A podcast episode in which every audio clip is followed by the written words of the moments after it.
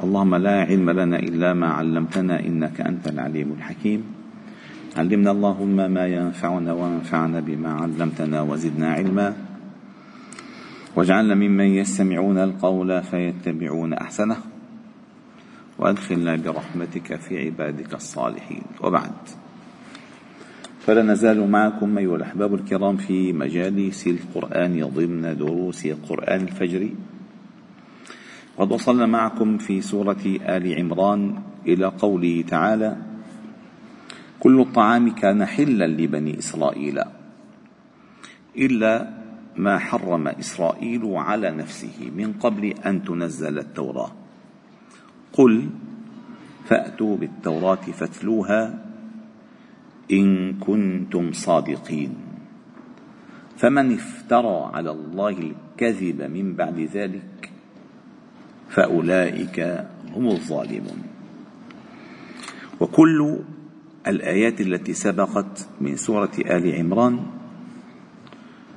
كلها في محاججة أهل الكتاب وفي كشف زور انتمائهم إلى ملة إبراهيم وفي فضح تحريفهم للكلم وتغييرهم للحق وكتمهم للحق وهم يعلمون.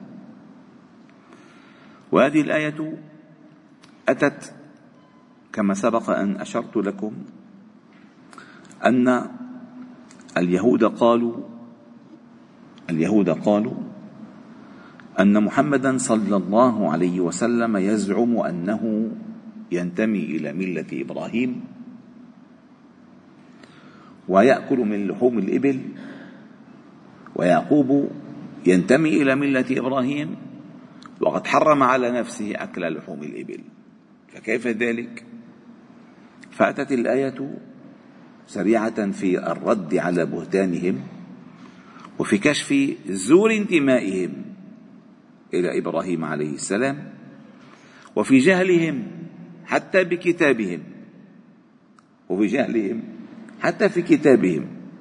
لأن الله تعالى قال قل فأتوا بالتوراة فاتلوها. إن كنتم صادقين. فليس في التوراة ما تزعمون وما حرمه إسرائيل أي يعقوب على نفسه؟ إنما كان زهدا. إنما كان زهدا. وتزهدا وتورعا عن لحوم عن لحوم, لحوم الإبل.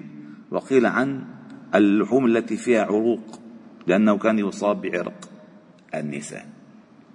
فقال فقل قل فأتوا بالتوراة فاتلوها. إن كنتم صادقين وهذا بيان من الله تعالى أنهم حتى هم في كتبهم جاهلون. لذلك قال فمن افترى على الله الكذب من بعد ذلك فأولئك هم الظالمون. أي ليس بعد بيان الله تعالى بيان. والله تعالى يقول الحق وهو يهدي السبيل. ومن أصدق من الله قيلا. فعندما يقول الله الكل يسكت ولا رأي لأحد أبدا. فقال بعد هذه الآية قل صدق الله. فمن افترى على الله الكذب من بعد ذلك فأولئك هم الظالمين. قل صدق الله في بيانه في بيانه لما أنتم عليه من البهتان والزور والكتمان والكبر. وأمراضكم الداخلية. قل صدق الله. فاتبعوا ملة إبراهيم حنيفا كما اتبع النبي صلى الله عليه وسلم الذي بعث بالحنيفية السمحة. بل أقرب الأنبياء إلى اتباع إبراهيم عليه السلام هذا النبي. إن أولى الناس بإبراهيم للذين اتبعوه وهذا النبي هو هذا النبي أولى الناس. لأنه بعث بالحنيفية السمحة. ومعالم إبراهيم عليه السلام واضحة مذ أن أسس هذا البيت. لذلك أتت بعد الآيات فورا. قل صدق الله فاتبعوا ملة إبراهيم حنيفا وما كان المشركين إن أول بيت وضع للناس للذي ببكة مباركا وهدى للعالمين. فيه آيات بينات. مقام إبراهيم ومن دخله كان آمنا. بيان فعلا؟ ليس بعد بيان الله بيان. وليس بعد توضيح الله تعالى توضيح.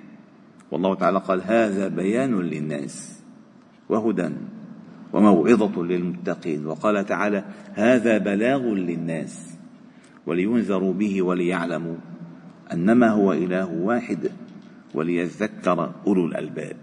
فعندما الله تعالى قال قل أي قل يا محمد صلى الله عليه وسلم قل لهم صدق الله فيما أوحاه إلي من كشف زوركم وبهتانكم فإذا كان فيكم بقية خير فاتبعوا ملة إبراهيم حنيفا فبما أنكم تنتسبون إلى إبراهيم وإني بعثت بالحنيفية السمحة على ملة أبي إبراهيم فلنتبع معا ملة إبراهيم حنيفا وسنجد أنفسنا من الموحدين لله تعالى لأن إبراهيم كان أمة قانتا لله حنيفا ولم يكن من المشركين. فلنترك كل شيء كما في الدعوات التي سبق ذكرها في سورة آل عمران. قل يا أهل الكتاب تعالوا إلى كلمة سواء بيننا وبينكم. وهذه في إشارة أيها الأحباب الكرام على موضوع أنه ما يطنطنون به آه، العالم ويصمون به آذاننا الحوار الحوار الحوار الحوار الحوار. الحوار هنا ليس شيئا هلاميا الحوار أنه تعال نتحاور. أين الثوابت التي سنتحاور عليها؟ قل يا أهل الكتاب تعالوا إلى كلمة سواء بيننا وبينكم. نعم. شو؟ ألا نعبد إلا الله. لا متحاور بس ليك أنا اوعى تفكر أنا حعبد الله. لكن لا الحوار. أي حوار؟ بدنا نتحاور بس اوعى تفكر أنا حأتخلى عن سلاحي بس بدنا نتحاور لك بدنا نتحاور بس اوعى تفكر أنا حغير رأيي بانتخاب رئيس. اوعى أنا ح من حوار الحوار ليس على الحوار على ثوابت. يكون هناك ثوابت آه، تجتمع عليها الناس أو العقول. نتحاور كيف نتبناها جميعا. ما نتحاور كي تتبنى أنت رأيي وأنا أتبنى رأي رأيك. هذا ليس حوار. هذا مغلب في الحوار. فهذه المسألة قل صدق الله فاتبعوا ملة إبراهيم حنيفا وما كان من المشركين. تأكيد على أن ما أنتم عليه من الكفر والشرك ليس من ملة إبراهيم. ومن ادعى اتباع ملة إبراهيم فليكن حنيفا. ما معنى الحنيف أيها الأحباب الكرام؟ الحنيف في اللغة المائل الذي في مشيته عرجة بسيطة فيميل معها يمنة أو يسرة. فهذا يسمى أحنف أو حنيف لأنه يميل عن العبادات الزائلة والزائفة التي أنتم عليها فهو حنيف. مائل عما أنتم عليه. حنيف.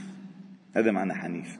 حنيفا وما كان من المشركين إن أول بيت وضع للناس. للناس. للذي ببكة مباركا وهدى للعالمين. الله أكبر. بيان من الله. وهذه الآية تحتاج إلى تفصيل. لن ندخل في تفصيلها في هذه الجلسة. ولكن عناوين. قلنا أن الله هو الذي يصدق. قل صدق الله. فكل ما في بيان الله صدق. فيقول الله لنا لنا أن أول بيت وضع للناس والمقصود بالبيت ليس بيت البنيان. ما البيت البنيان والعمران؟ مقصود البيت الذي يرمز للعبادة والتوحيد الذي فيه ركائز الدين والذي يجمع الشرائع كلها للناس ما قال للعرب أو للفرس أو للصليبيين أو لليهود أبدا. إنما قال إن أول بيت وضع للناس. فالله جل جلاله جعل هذا البيت بنيانا وضع للناس. جعل الله الكعبة البيت الحرام قياما للناس والشهر الحرام والهدي والقلائد فهو وضع للناس وإذ جعلنا البيت مثابة للناس كل الناس فإن أول بيت وضع للناس أي الذي يجتمع عليه الناس لعبادة الله الواحد الأحد الفرد الصمد هو الذي ببكة بتقولي بكة ولا مكة؟ ها؟ بكة ولا مكة؟ لا بكة لا مكة لا بكة لا مكة مك بكة موضع البيت ومكة حول البيت. يعني الذي ببكة هو الموضع. وما حول بكة هي مكة. فبكة في مكة ومكة في بكة. هذا هو. للذي ببكة. إن أول بيت وضع للناس للذي ببكة مباركا. وهذا البيت. إن شاء الله تفصيل هذه الآية إن شاء الله نبدأ بها غدا. بعون الله تعالى والحمد لله رب العالمين. سبحانه وبحمدك نشهد أن لا إله إلا أنت. نستغفر ونتوب إليك. صلي وسلم وبارك على محمد وعلى آله وأصحابه أجمعين. الحمد لله رب العالمين.